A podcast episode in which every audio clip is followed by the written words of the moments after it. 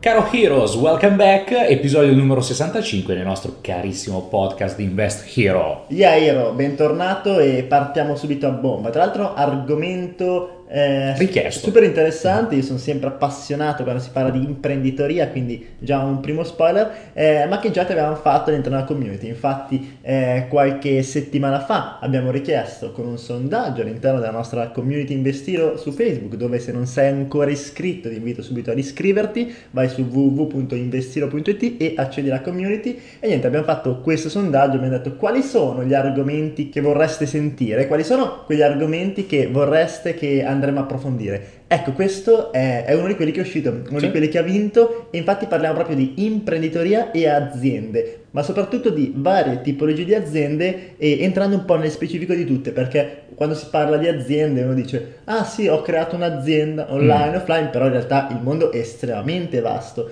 e ci sono varie tipologie di aziende con caratteristiche completamente diverse. Infatti qui le abbiamo suddivise in tre macro categorie e andremo ad approfondirle ognuno per puntata. Mm. Infatti le abbiamo divise tra aziende profit first, quindi quelle aziende o quei business che ti portano a profitto subito, quindi o la va o la spacca tra virgolette, quelle con eh, bassa barriera d'accesso, però insomma le vedremo tra poco. Eh, faremo poi una puntata invece sulle start-up, che è un modello completamente diverso ed è un termine oggi un po' abusato troppo, perché troppo tutti dicono no, ho appena iniziato un'azienda, ho appena iniziato un progetto, è una start-up. No, non è una start-up. La start-up ha delle caratteristiche e un modus di gestione completamente diverso e specifico. E poi parleremo invece di PMI. Una cosa importante da dire è che tutti questi modelli a volte possono un po' incastrarsi tra di loro, perché mi viene da pensare che cioè. alcune aziende profit first eh, muoiono, è normale, è proprio il modello di business rapidamente, altre invece cambiano modello, si strutturano, diventano magari PMI, oppure alcune fanno, eh, aprono vari rami aziendali magari che vanno verso una startup, cioè mm-hmm. possono molto incastrarsi tra di loro, però insomma non perdiamoci eh, troppo in chiacchiere e entriamo nel pratico, iniziamo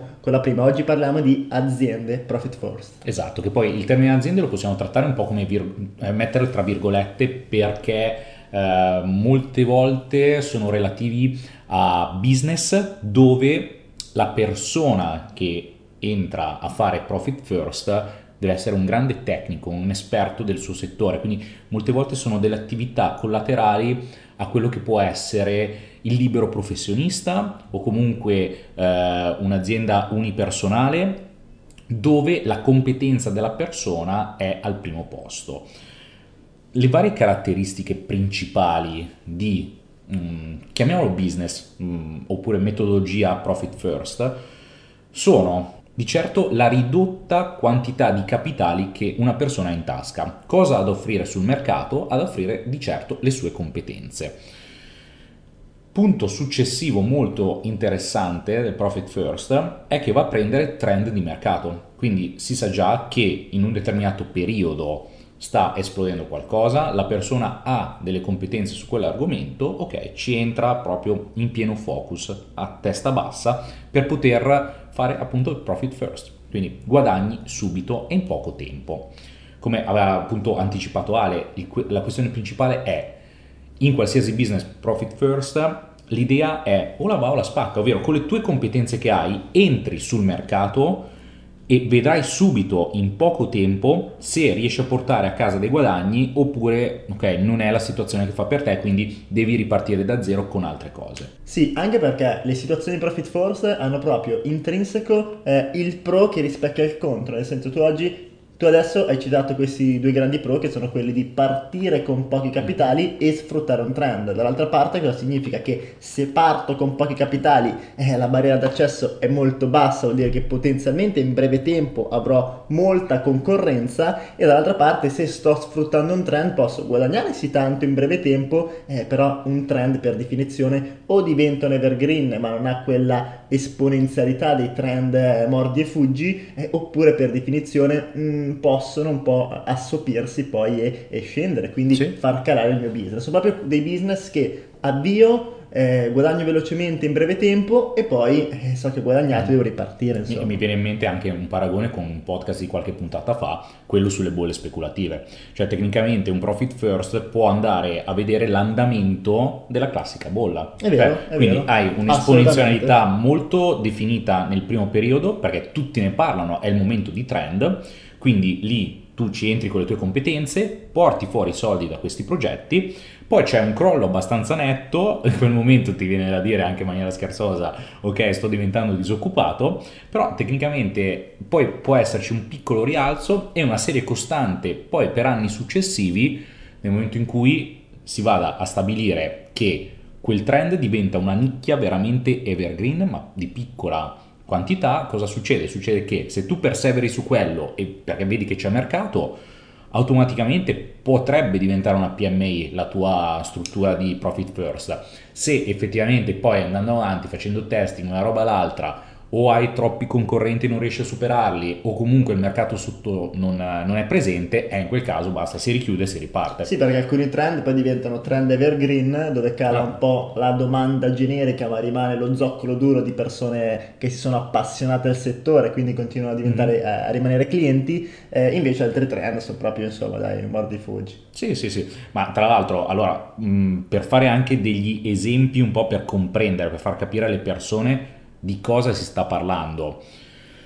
Prendiamo degli esempi mh, sui due mondi principali, ovvero quello dell'online e quello dell'offline. Partendo dal mondo online si può ritornare anche indietro di diversi anni e possiamo prendere in considerazione, per esempio, un qualcosa di profit first. A me viene in mente eh, tutti quei siti che avevano a che fare con il mondo del poker online, del Texas Hold'em. Mm-hmm. Perché in quel periodo, eh, mi ricordo cos'è che era, 2007, 2008, io mi ricordo, era quello il periodo... Anche dopo, sono... sì dai 2008. No, no, 2008, 2008. sono certo 2007 perché andavo anche di persona agli eventi a giocare. Uh-huh. Ero appena uscito dai superiori, appena, cioè 18 anni, 19 anni mi ricordo che mi presentavo e eh, mi ricordo che in quel periodo lavoravo in albergo e spesso ospitavano gli eventi di Poker Stars. Ah, figo, figo. Quindi eh, ricordo perfettamente che c'era tutta questa esplosione, c'era tanta gente appunto in affluenza su questi siti e eh, cosa succedeva? Succedeva che comunque queste piattaforme avevano il loro momento di grande esponenzialità. Sì, è proprio per fare un esempio pratico, per dare anche il collegamento tra azienda online, da azienda online che diventa PMI strutturata e anche oggi realtà molto importante in Italia, mi viene in mente eh, l'azienda di Salvatore Aranzulla che mm. conosciamo tutti perché quando lo cerchiamo su Google è la pagina che ci dà tutte le risposte. Eh, lui raccontava, raccontava questo a un evento in cui siamo stati, che è partito da solo, è partito a scrivere gli articoli, ha iniziato a monetizzare qualcosina con Google AdSense o comunque sì, sì, sì. con queste situazioni qua e oggi è una realtà importantissima nel campo editoriale italiano, sono un team strutturato e fattura milioni e milioni di euro, quindi questo è proprio un esempio di azienda che parte profit force, parte semplice, parte smart, parte eh, in un settore in cui la barriera d'ingresso era zero, poi beh, sì. lì c'è stato anche il tema che la barriera d'ingresso era la competenza, perché oggi ce l'abbiamo tutti, ma in quegli anni non era così banale fare blogging, e poi però c'è stata la capacità di strutturarsi e diventare azienda vera e propria, una PMI importante. Esatto, poi tra l'altro me lo ricordo perfettamente quell'evento lì perché eh, tutto era basato sullo storytelling di quello che era successo nel, nella sua storia, suo, eh, nella sua struttura del sito e inizialmente lui ha iniziato a fare delle guide, ma fatte veramente in Word, per amici e parenti quando avevano dei problemi di PC. Questo perché? Perché quando proprio le persone più vicine avevano questi problemi, lo contattavano e gli facevano perdere tempo a lui. Quindi lui ha detto come posso andare a replicare questa cosa dando un aiuto a tutte le persone che... Ok, faccio la guida e gliela mando. Poi, con l'avvento di internet, la guida non è diventato, che è diventata un articolo di blog e da lì poi è partito con monetizzazione su, ehm, per pubblicità display attraverso Google, link di affiliazione, traffico, adesso tipo ha la partnership con Messaggero se non ricordo male, sì, sì, e sì. effettivamente tra una roba e l'altra, ovvio, anche con attività collaterali, veramente la società che ha in questo momento che una persona vede solo la persona Salvatore Aranzulla, ma nella realtà dietro c'è un'intera società con, e lui l'ha detto, attualmente non scrive più testi lui, ma certo, dà certo. solo qualcosa di revisione. Diventa imprenditore. Esatto. Veramente c'è una società che fattura milioni all'anno. Quindi questo è un bellissimo esempio di come da Profit First è passato a PMA.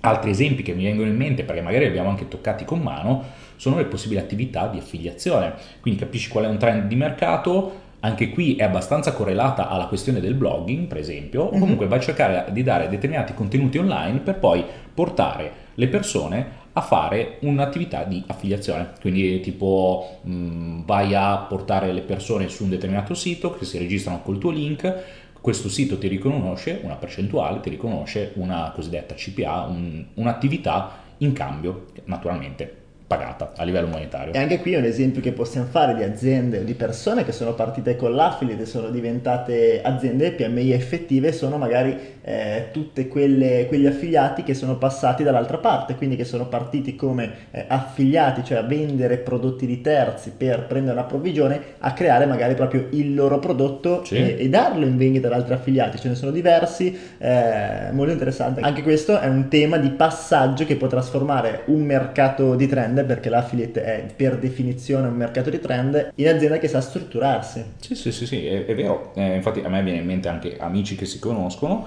che comunque hanno iniziato a fare affiliazioni magari per prodotti Nutra e poi andando avanti hanno visto, ok, ci sono determinate offerte, ci guadagno, sì, Nutra, bene o male, sono le questioni quelle di, di pillole per dimagrimento, per migliorare capacità mentali, queste cose qua. Poi andando avanti, chi ha detto, ok, mi estendo e vado a fare, divento io il network di affiliazione, quindi faccio il con, eh, convoglio tutte le varie offerte e le do ai vari affiliati, oppure veramente hanno creato le proprie società di Nutra, quindi hanno portato dentro chimici, hanno portato dentro uh, designer per tutte le varie parti di, di, grafica e da lì sono partiti anche persone per call center e tutto e quindi da lì hanno portato avanti il loro progetto e hanno creato una vera e propria struttura che anche questa fa milioni, partendo tutto da un'attività di affiliate molto semplice. Cioè, Dio, semplice, fatemi passare il termine, la mettiamo sempre anche lì tra virgolette, semplice perché in tutta questa scala era l'attività quella iniziale, mettiamola così, perché poi fare l'affiliate fatto bene in realtà non è semplice per niente, no, soprattutto, soprattutto, in questo periodo che è aumentata la competitività. Altre, altre cose che ci vengono in mente, magari ehm, tutti quelli che vanno a fare uno store su Amazon FBA, no? anche questi, oppure quelli che hanno a che fare col dropshipping, self-publishing, sì, dropshipping, self-publishing, tra l'altro tutte queste tematiche online eh, hanno dietro un mondo, perché c'è il trend dell'Amazon FBA per esempio, poi ci sono molti canali di monetizzazione, ci sono molti modi per mordere questo settore, c'è chi decide di aprire uno shop su Amazon, c'è chi invece ha deciso oltre questo magari di fare formazione, ci sono tante persone anche che conosciamo benissimo, anche il buon Antonio che abbiamo intervistato, eh, che oltre a fare la loro attività hanno deciso ok, il settore forte sta crescendo, faccio magari anche un corso e espando il mio business e creo una monetizzazione più importante eh, diversificando un po' le mie attività. Quindi shop su Amazon perché in questo momento è in forte trend sta crescendo, è corso perché sta crescendo il settore, sempre più persone vogliono saperne di più guadagno anche da quella parte. Certo. Quindi cioè, si possono mordere poi tutti questi temi in più ambiti, in più modi. Sì, e, poi tra l'altro piccolo spunto per possibilità di guadagno diverse. Mm, questo qua per far presente del, ok, uno è un professionista, se sta guadagnando dalla sua professione, perché dovrebbe andare a fare un corso? Anche a noi capita di fare queste cose, però il corso in sé cos'è che va a portare? Va a portare a formare delle persone con il nostro mindset e di conseguenza all'interno di queste persone trovare nuovi collaboratori con i quali lavorare insieme e quindi massimizzare i profitti sia da parte nostra che da parte di chi è stato cliente. E con tutte le attività di eh, corsi online normalmente succede questo quindi trovare all'interno nuova forza lavoro con il quale si possono aprire nuovi progetti. E questa qua è una cosa che non tutti eh, vedono non tutti comprendono che da un progetto profit first all'interno in realtà stai trovando le persone per fare la tua azienda e quindi automaticamente portarla a PMI.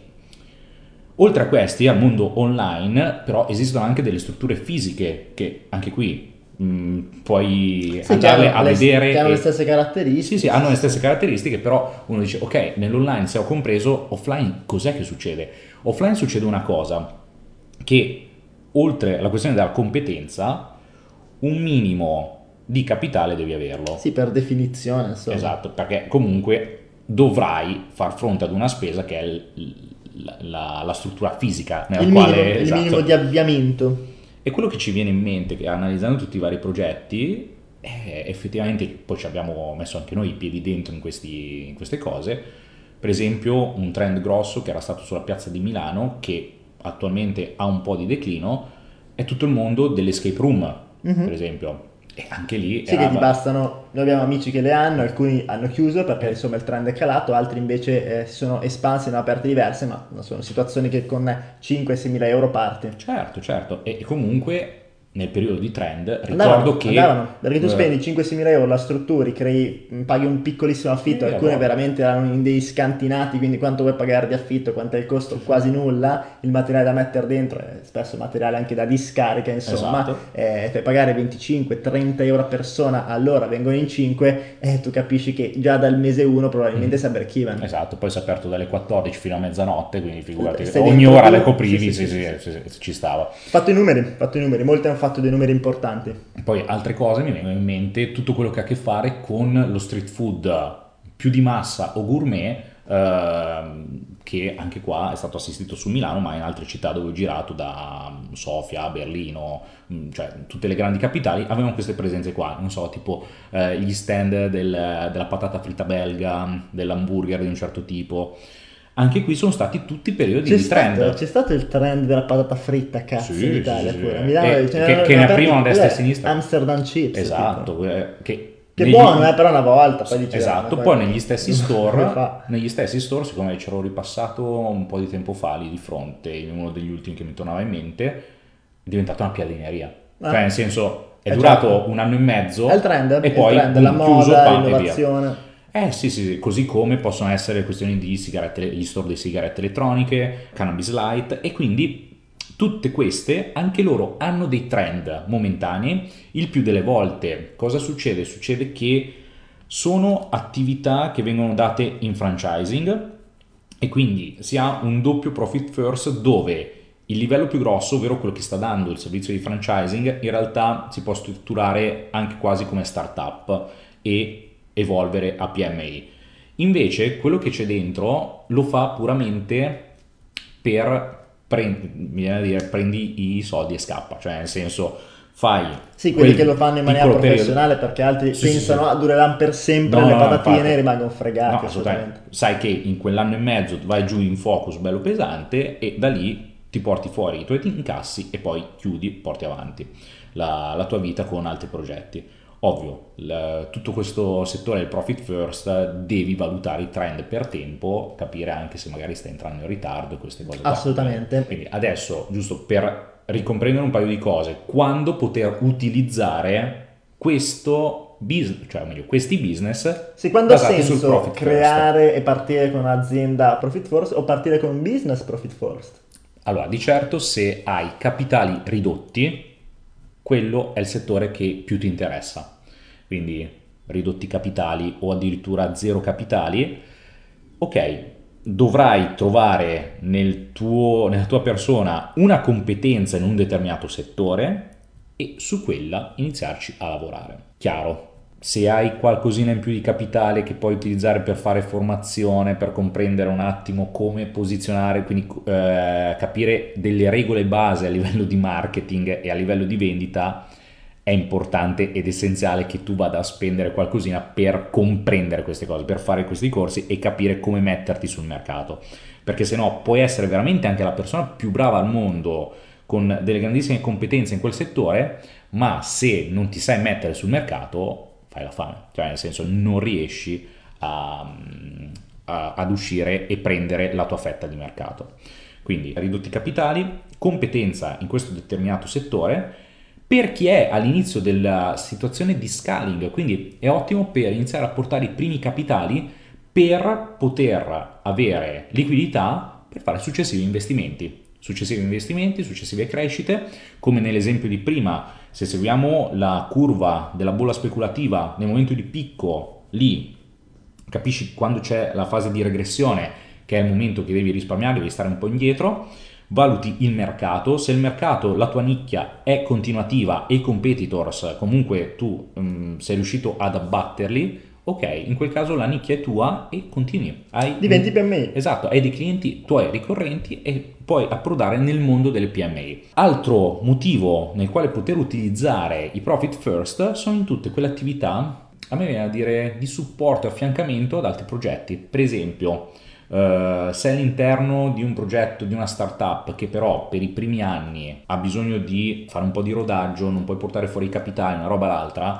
naturalmente non sarai lì a far la fame. Cosa fai? Accosti al progetto della startup un progetto sì, o anche sì, più sì. progetti a me viene, in profit first. viene in mente proprio un po' il nostro percorso noi siamo partiti eh, i primi grossi capitali comunque li abbiamo fatti anche con alcune aziende profit first affiancandole ai nostri investimenti perché eh, se becchi il trend giusto comunque fai numeri puoi fare dei numeri molto molto molto importanti e eh, dall'altra parte poi una volta fatti un po' di capitali siamo iniziati un po' a investire in varie situazioni creando anche aziende PMI startup che per definizione hanno bisogno di più tempo per maturare e allora in quegli anni cosa devi fare? Affiancare magari delle aziende profit force, dei progetti momentanei per mordere alcuni effetti di mercato eh, in attesa che queste aziende maturano. Io in questo mm-hmm. momento ho investito in una startup, ho un'altra azienda che sta partendo, ma io so per certo che per due o tre anni non ci tirerò fuori un euro, anche proprio perché non sarebbe sano per l'azienda tirare fuori soldi, non sarebbe un progetto imprenditoriale e quindi che cosa sto facendo? Oltre ai miei investimenti affianco alcuni micro progetti profit force che mi portano comunque del capitale immediato perché so che dureranno dureranno pochi anni, ma intanto mm. in questi anni cerco di scalarli, mi porto fuori ogni mese dei soldi, cosa che un'azienda sana, che un'azienda imprenditoriale, che un'azienda che ha una visione sul lungo periodo non puoi fare, farebbe mm. molto male al business. Esatto, e magari questo qua è proprio l'argomento sì, nel quale andremo a parlare nel prossimo. Esatto. Con la L maiuscola. Sì, esatto, sì, sì. è nel prossimo, nei prossimi podcast per le situazioni un po' più grosse. Quindi che dire, Hiro?